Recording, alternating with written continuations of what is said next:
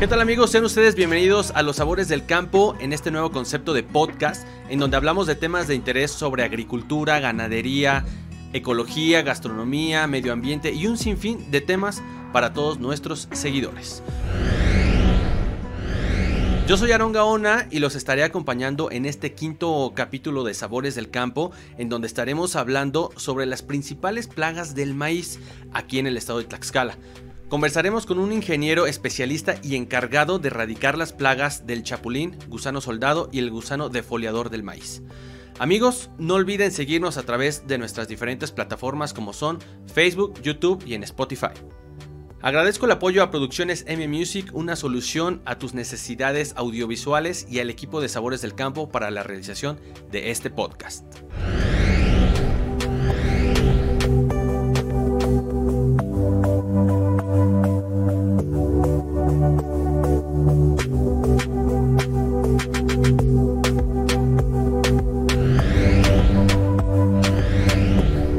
El maíz. Este cereal es base para la alimentación de todos nosotros los mexicanos, y que hace nueve mil años los seres humanos lo domesticaron por primera vez cerca de aquí, en Tehuacán, Puebla, estableciendo así las bases para los primeros asentamientos permanentes en América. En los últimos tiempos, el incremento de las sequías atribuidas al cambio climático y las plagas como el chapulín o el gusano soldado han obligado a muchos agricultores a abandonar la siembra del maíz por otras alternativas con menos requerimientos de agua, como son el nopal y el maguey. Tlaxcala es un estado prácticamente maicero y cebadero. Contamos con cerca de doscientas cuarenta mil hectáreas cultivables, de las cuales en este año ochenta y nueve mil hectáreas son sembradas de maíz, por lo que este cultivo es de suma importancia económica y social para todos nosotros. Es por eso que el personal del Comité Estatal de Sanidad Vegetal en Tlaxcala implementaron el programa de manejo fitosanitario para el maíz, con el objetivo de realizar actividades de muestreo y trampeo, control etológico, control biológico y control químico, y así evitar que las plagas en este cereal afecten a la producción, y así todo el trabajo de cientos de pequeños agricultores realizan y le siguen apostando al campo en la entidad. Para adentrarnos en el tema, invitamos al ingeniero Antonio Cristino Nepomuceno, quien es el coordinador del proyecto del Programa de Manejo Fitosanitario de Maíz y Trigo Panificable del Comité Estatal de Sanidad Vegetal en Tlaxcala, y quien orienta las acciones para la erradicación y prevención de estos insectos. Ingeniero, muchísimas gracias por estar con nosotros aquí en el podcast de Los Sabores del Campo. ¿Qué tal, Aarón? Muy buenas tardes. Sí, este, muchas gracias por tu invitación. Este, pues hacemos un eh, agradecimiento de parte del, de, del presidente del Comité Estatal de Sanidad Vegetal, el cual pues este, bueno, estamos trabajando con mm, organizaciones de productores, con comisariados ejidales, para el control y erradicación de algunas plagas que manejamos en el, en el, en el programa de manejo fitosanitario de maíz y trigo panificable. El trabajo que ustedes realizan, la verdad es que es muy, muy interesante y muy importante, y que a lo mejor no muchas personas conocen. Es por eso que, que nos, nos llamó la atención invitarlos. Ya han estado viniendo compañeros de usted, porque el trabajo que realizan está, está muy interesante.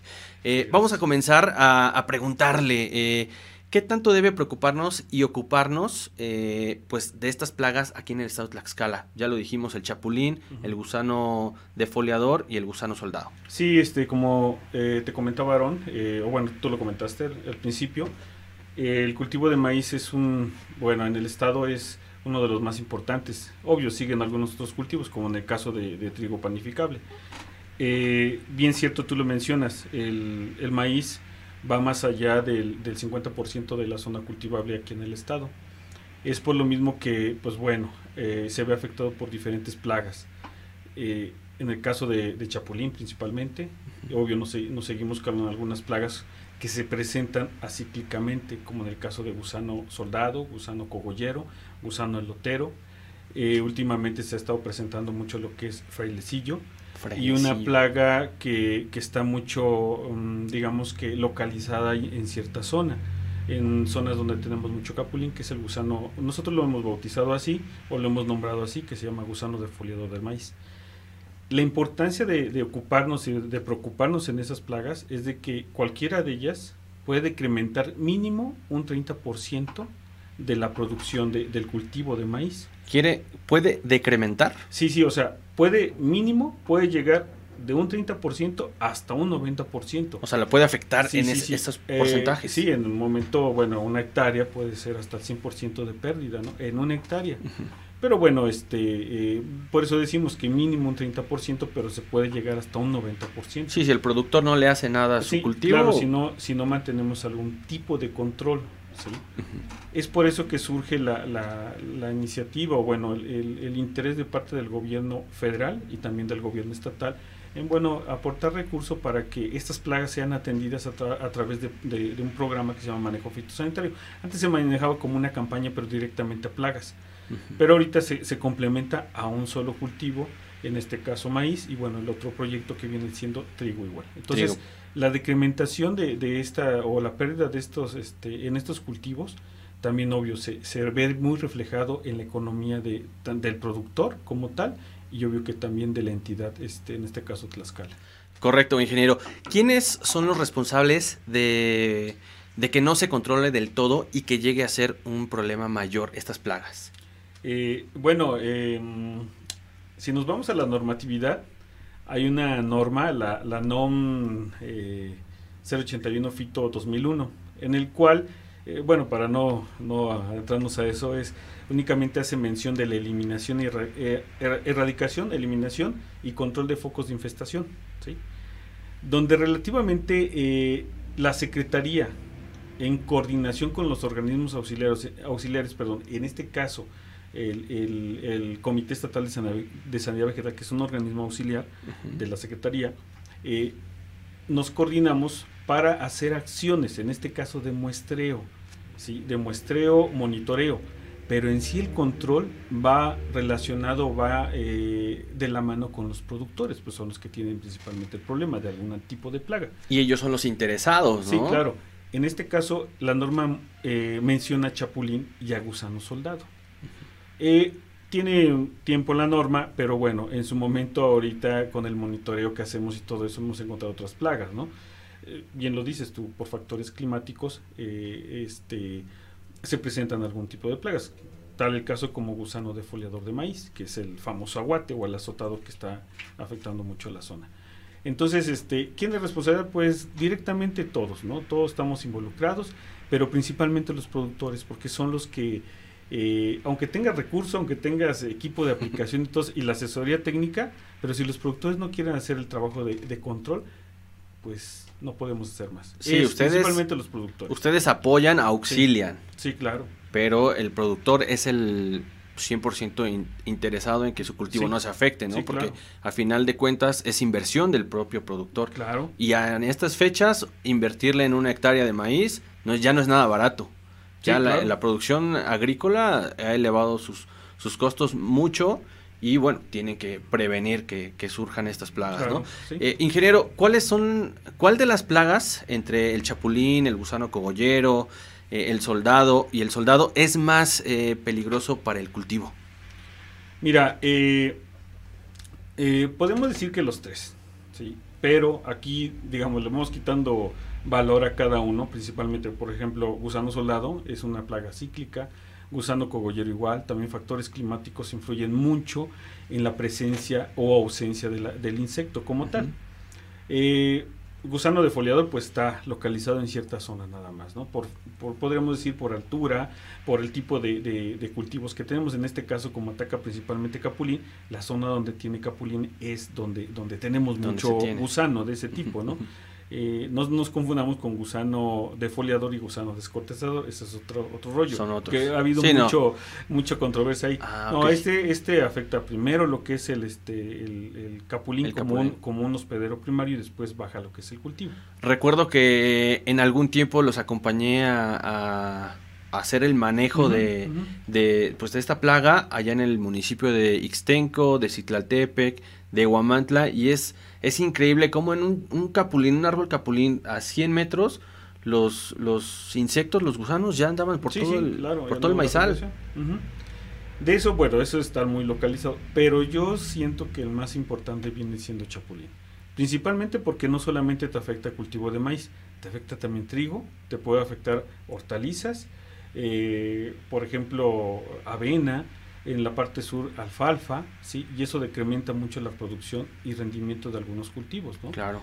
Entonces, también vuelvo a lo mismo, se ve reflejado en la economía del, del, este, del productor. Del productor. Hace tiempo existía la campaña contra el chapulín.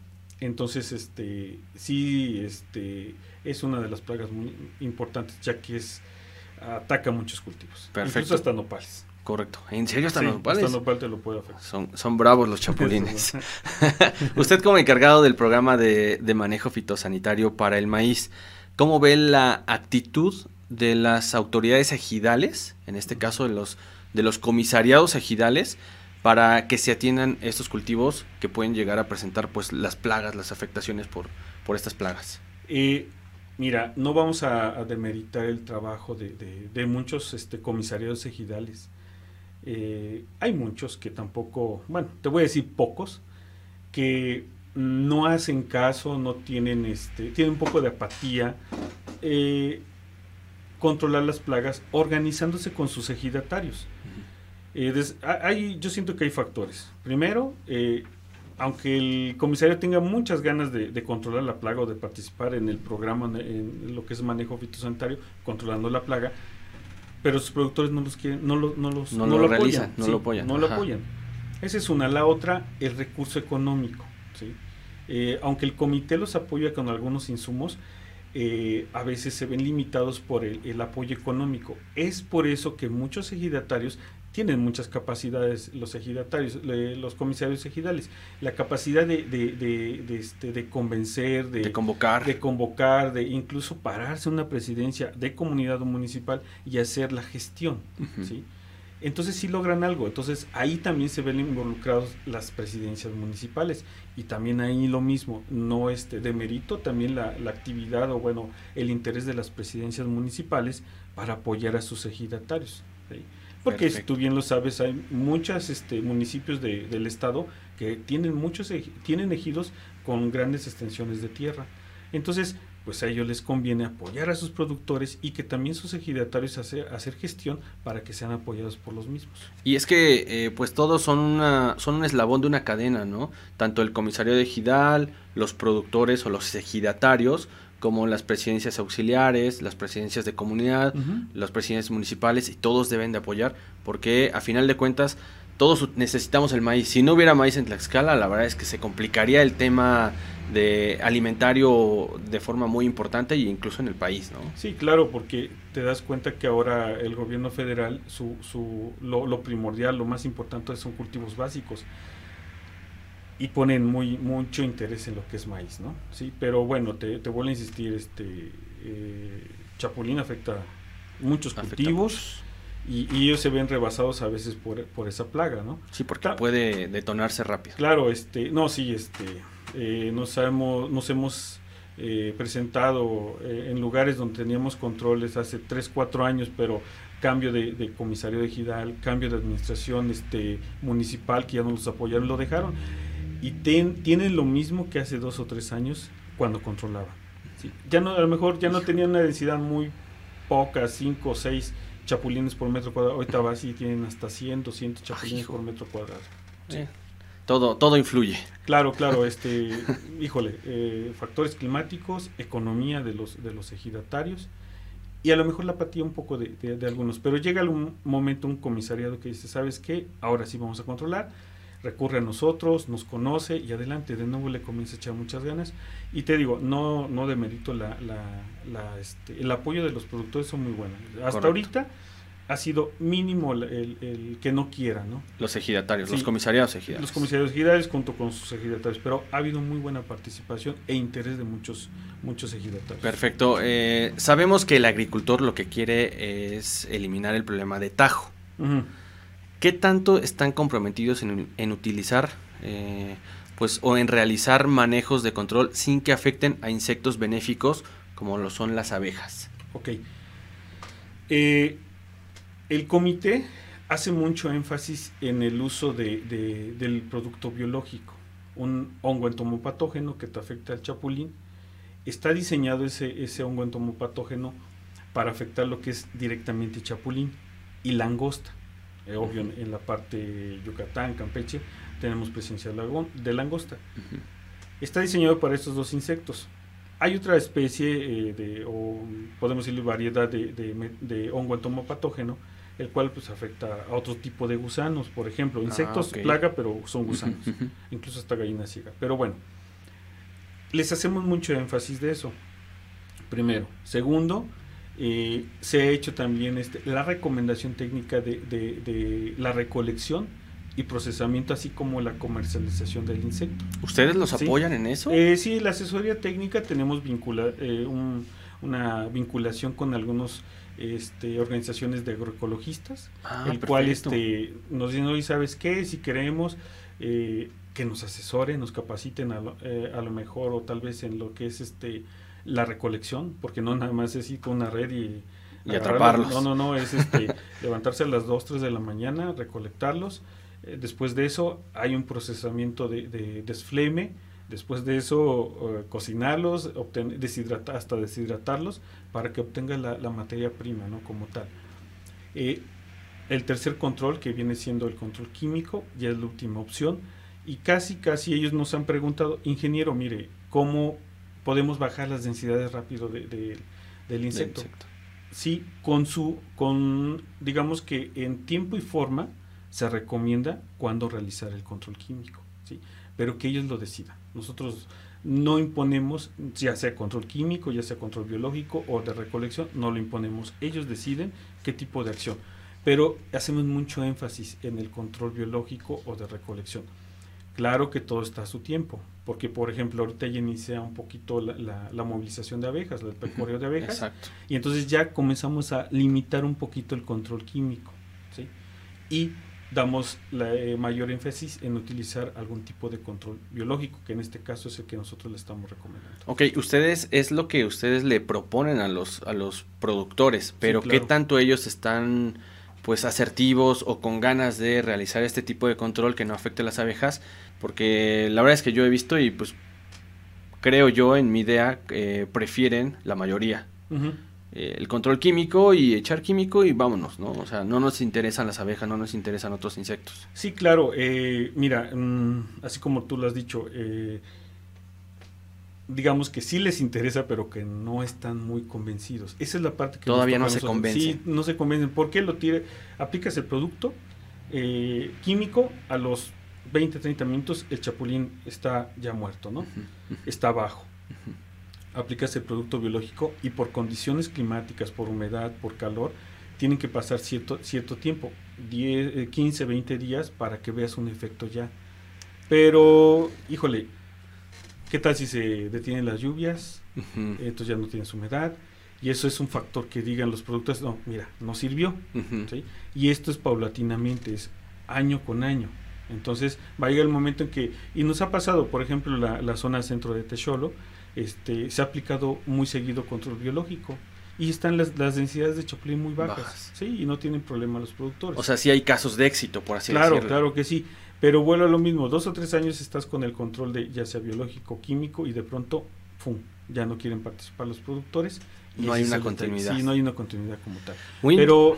Sí hay productores que quieren, este, o, optan por el, el producto biológico. Qué bueno, y casi esto más es buenísimo. En la zona sur y en la zona, en el caso de, de Atlangatepec, por ejemplo, uh-huh. también. También este, le, sí, le entran. En la al... zona de Villa Alta, ellos este, están muy, muy así que es producto biológico. Ojalá productores de Calpulalpan, de Tlaxco, de Huamantla, que son zonas muy fuertes de, del maíz, le entraran y observaran los casos de éxito en este caso, ¿no? Sí, claro, este, también te lo comento, este año este, la primera zona ahorita que tenemos para control biológico es la zona de Huamantla, la, el ejido de Xicotenca. De Xicotenca. El que se le ha hecho, ha hecho mucho control ha sido este, la zona de Xalosto también, es una zona de apicultores, donde los apicultores ahí, ahí sí, ellos dicen, ¿sabe qué? Vamos a controlar con biológico ah, y los apoyamos nosotros con tractor, con gente, etcétera. O sea, son muy participativos. De esa forma, yo creo que, eh, bueno, a nosotros nos da más motivación para sí, seguirlos claro. apoyando, ¿no? Y no los soltamos. Y, y, y, y dicen, ¿no sabe qué? Esta zona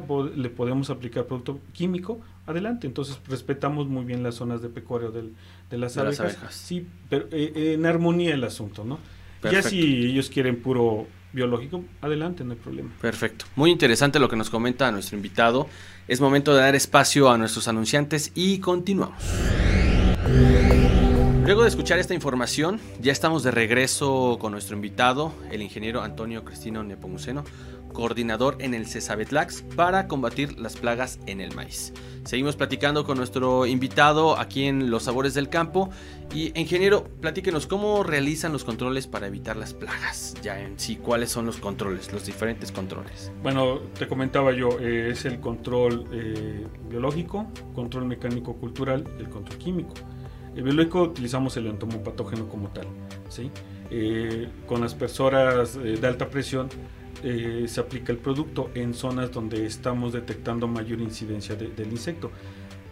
Eh, esto va a lo que te comentaba hace rato, que es que i- iniciar el control donde inicia el chapulín y que son en orillas. Eh, es más factible así. ¿Por qué? Porque no es lo mismo aplicar en una orilla que en, en, en, en cobertura total. A lo que me refiero en cobertura total es en toda la extensión cultivable. Sí, sí, sí, en toda eh, la parcela. Sí, es más difícil adentrarse, eh, gastas eh, agua, eh, combustible, producto químico, biológico, etcétera, ¿no? Y aparte afectas a la planta. Eh, sí, sí, claro, de, de, maltratas un poco maltratas el cultivo, ¿no? Entonces, este... Eh, es más factible así, ¿no? En todas las orillas hacemos el tipo de control químico, biológico, se hace. En el caso de recolección, pues bueno, también incluso, ¿para qué te metes eh, dentro de los el maíz? Si vas dentro del surco. Ajá, eh, encontrar poco chapulín, mejor en las orillas es donde se... Claro, se... en los bordos, ahí es más ajá, fácil recolectarlos. Sí. El, el caso de, del control químico y biológico, te vuelvo a mencionar, es con aspersoras de alta presión, ¿sí? Y bueno, se recomienda que... Hay una cierta, este, eh, digamos que recomendación en el uso y manejo de agroquímicos. Uh-huh, uh-huh. O sea, ¿sabes qué? Temprano, eh, eh, los productores que nos, nos, este, nos apoyen o apoyen al control tienen que venir bien desayunados, este, okay. eh, no crudos, no tomados, sí. No se bebe, no se fuma. O sea, hacer caso de los, de, de, del buen uso y manejo de agroquímicos, ¿sí? Correcto. Así como también este se, le, se les puede dotar de equipo de protección, overol, gogle y mascarilla. Sí, he tenido la oportunidad de ver cómo hacen estos controles uh-huh. y, o sea, tipo astronauta. Sí, claro. Y a, a fumigar... Y, y sin estar como echando el cotorreo, ¿no? A lo que se va a trabajar. Sí, claro, claro. Este, sí, eh, tenemos este, compañeros que eh, hemos detenido el control porque el señor o comienza a fumar o comienza o viene crudo. Lo, lo notas caray. Luego, ¿no? Porque el overol es caliente, o sea, se, sí. y ya no ya no aguanta las dos horas. Entonces hemos det- sí hemos detenido el, el, el, el control biológico-químico porque, pues bueno, de rato se nos... va a caer la persona sí. por algún tipo de complicación de ese tipo y pues este no nos queda. Bueno, estamos comprometidos a llevarlo a, a, a, al centro de salud más cercano, pero si podemos evitar eso mejor, ¿no? Claro, sí. Pero sí lo realizan, o sea, ustedes les dan todo el equipo, les dan el producto sí, y ellos claro. son los que se encargan de realizarlo, ¿no? Sí, claro, ellos son los que de se aplicarlo. Meten, sí, pero en coordinación con nosotros y en asesoría, iniciamos tempranito bueno. y terminamos a la una o dos de la tarde por cuestiones climáticas. Y este y ahí estamos nosotros con él, con ellos. Eh, ¿Por qué? Porque puede suceder algo con el, eh, la dosificación. Vemos, ya sabes, los productores, entre más productos mejor. No, respetando sí. la dosificación que nosotros les recomendamos. Este, si hay algún tipo de, de problema con las, los equipos de aplicación, también nosotros lo vemos. Correcto. Eh, traemos este, herramienta, traemos... este Eh, refacciones y el cual pues nosotros los podemos proporcionar para que sigamos el control, ¿no? Básicamente ustedes les dan todas las facilidades para que se pueda aplicar. Claro, aquí nada más ellos que le pongan muchas ganas para... Uh, y combustible. Sí, combustible y luego al rato la comida y también. La comida. Pero bueno, eso, eh, fíjate que también tocando ese tema, eh, es yo creo que también mucha, muchos productores es una forma de convivencia, pero también ah, están solucionando un problema, ¿no? Sí. Entonces ellos se sienten este eh, valorados en ese aspecto, ¿no? Entonces, digo, suena de, de chiste lo de la comida, pero sí pasa, ¿eh? Uh-huh. Incluso las presidencias avisan a qué horas terminan el control y, y llevan la comida. Y llega el itacate. Sí, eh, la comida, el itacate. y, y los productores se sienten muy bien, digo, se sienten parte de, ¿no? Qué Entonces, bueno, es, bueno. eso es muy buena, unas muy buenas experiencias allá. Oiga, y en su experiencia, eh, pues, eh, los por su parte, los productores se interesan, ellos son los primeros en, en pedir asesoría, o tiene que venir en este caso el comité, ustedes, para comentarles qué es lo que se tiene que hacer, porque ya se encuentra pues como eh, los niveles de infestación de, de estos insectos ya en niveles elevados? Bueno, de antemano por historial nosotros ya tenemos ubicadas todas las zonas. Nosotros tenemos una, una plataforma el cual eh, todas la, las zonas, va, no, si te digo todos los ejidos es mentira, uh-huh. pero por lo menos el noventa a ochenta por ciento de los ejidos los tenemos ya geoposicionados, uh-huh. ¿sí? Eh, para esto, pues, obvio, nosotros por metas, por, porque hacemos nuestro programa, uh-huh. eh, tenemos ya programado eh, a dónde vamos a ir, ¿sí? Primero en estado de otecas, o sea, lo que son huevecillos. Uh-huh. Posteriormente, ya cuando, cuando se presentan las lluvias, eh, ya podemos ir para monitorear lo que son ninfas. Bueno, entonces, andamos monitoreando todos, todos los, los ejidos. Hay productores que nos dicen, en enero, febrero, se ven que a qué viene, si ni siquiera hay chapulines. Si no hay nada, no se ve nada. Sí, ¿no? Claro, entonces, vamos, es, esa, esa parte también nos toca a nosotros, a ver, venga, vamos a ver, mire, le, le vamos a rascarle sí, un poquito. Sí, le, le, le, incluso ahí sirve como capacitación un poco, claro. ¿no? De que mo, les mostremos el este la etapa biológica de ese insecto, en este caso huevecillo. Y mucha gente lo conoce, ¿no? Incluso en las pláticas la gente se jacta de saber cómo es el huevecillo, ¿no? Ah, muy bien. Y está muy bien eso, ¿no? Uh-huh. Eso nos, nos, da, nos da saber que sí están aprendiendo más, ¿no? Eh, posteriormente, este, pues nosotros ya si en un momento se nos olvidó algún ejido o, o un ejido que nunca sabemos que no, no va a participar, pero de pronto alguien, oye, ¿sabes qué? Tengo problemas de chapulín. Perfecto, visítanos o, o coordínanos con una, una plática con tu... con tu comisario ejidal y con tus ejidatarios, o un grupo de productores, no necesariamente que sea ejidatarios. Sí, claro. Entonces, este, nos coordinamos una plática de acercamiento y posteriormente, si están interesados, adelante, cuando ya venga en el monitoreo que hacen o en el muestreo que hacen los, este, los técnicos, eh, llega el momento en que dicen, ¿sabes qué? Ya comenzamos a tener brotes y se le anuncia luego, luego al, al responsable de, de, de la zona, en este caso a los ejidatarios, Eh, o al comisariado, y el cual le, le decimos, ¿sabes qué? Más o menos la fecha estimada es un mes, mes y medio para comenzar a realizar un, algún tipo de control. Organízate con tus con tus este, ejidatarios, se les pone así como ahorita te dije, que te, que te toca a ti uh-huh, o uh-huh. a los ejidatarios, que, te, que le toca al comité.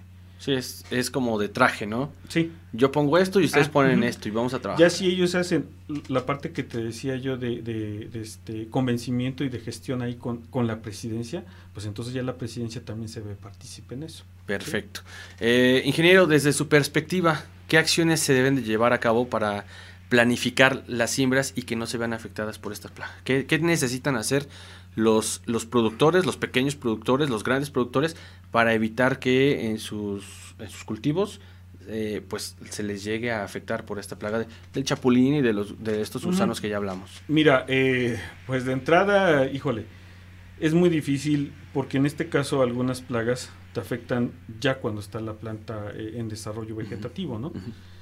Eh, algún establecimiento de siembra o reubicación de siembra yo creo que es muy difícil. ¿Por qué? Porque si tú sabes que el siguiente año va a llover en julio o, en, o vamos en, en abril o en mayo, pues adelante, tienes establecimiento de, de, de fechas de siembra. Aunque las tiene INIFAP, uh-huh. híjole, no son muy, ya ahorita. En la está, actualidad ya no. Ya no. Entonces, uh-huh. este, la plaga la tenemos. Caso chapulín. Caso este gusano, cogollero y soldado. Es muy difícil también porque lo mismo te, te digo, ¿no? Es acíclico y se va con los factores climáticos. Correcto. Por ejemplo, Lo, el año pasado hubo un poco de seca, sí, eh, sí, se presentó sí. mucho frailecillo, uh-huh. este año hay mucha humedad, sí se presentó, pero de pronto desapareció. Por la humedad, sí, no se desarrolla. Sí, sí, claro, entonces Correcto. Cumple su ciclo y se, no es que desaparezca, sino que la incidencia como tal es... disminuye y ya no es de importancia, ya sí, no afecta. Sí, porque, eh, te comento, si la planta está estresada por una, una, una seca, el, el, el frailecillo ataca, y pues por eso que... que en el campo ves mucha incidencia de frailecillo, pero si se presenta humedad, incluso hasta la, la misma planta no le afecta tanto, ¿sí? Porque hay humedad, está sana la planta y tiene un buen desarrollo, y la, el insecto no le hace, no le no le hace mucho, ¿no? Pero en este caso, híjole, si te puedo decir, pues únicamente nosotros seguir programándonos para que en su momento sean atendidos los productores y con su con un momento oportuno se ataque bien a estas plagas. Perfecto. Pues agradecemos la participación y los comentarios de nuestro invitado en este quinto podcast de Los Sabores del Campo, el ingeniero Antonio Cristino Nepomuceno, del Comité Estatal de Sanidad Vegetal en Tlaxcala. Muchísimas gracias, Inge. No, gracias a ti, Aarón. Muchas gracias por la invitación. Al contrario, muchas gracias. Amigos, no todos los insectos son malos. Lo que sí es malo es la gran cantidad de ellos que pueden afectar los cultivos, ya sea maíz, trigo o cebada, por nombrar algunos. Es importante buscar la manera de producir más sin afectar al medio ambiente. Yo me despido con esta frase que dice: el agricultor no solo debe pedir al cielo un radiante sol o una fecundante lluvia, de vez en cuando una que otra tempestad para que aleje las plagas que perjudican su siembra. Amigos, esto fue todo por hoy en el quinto capítulo de la temporada uno del nuevo formato de Los Sabores del Campo.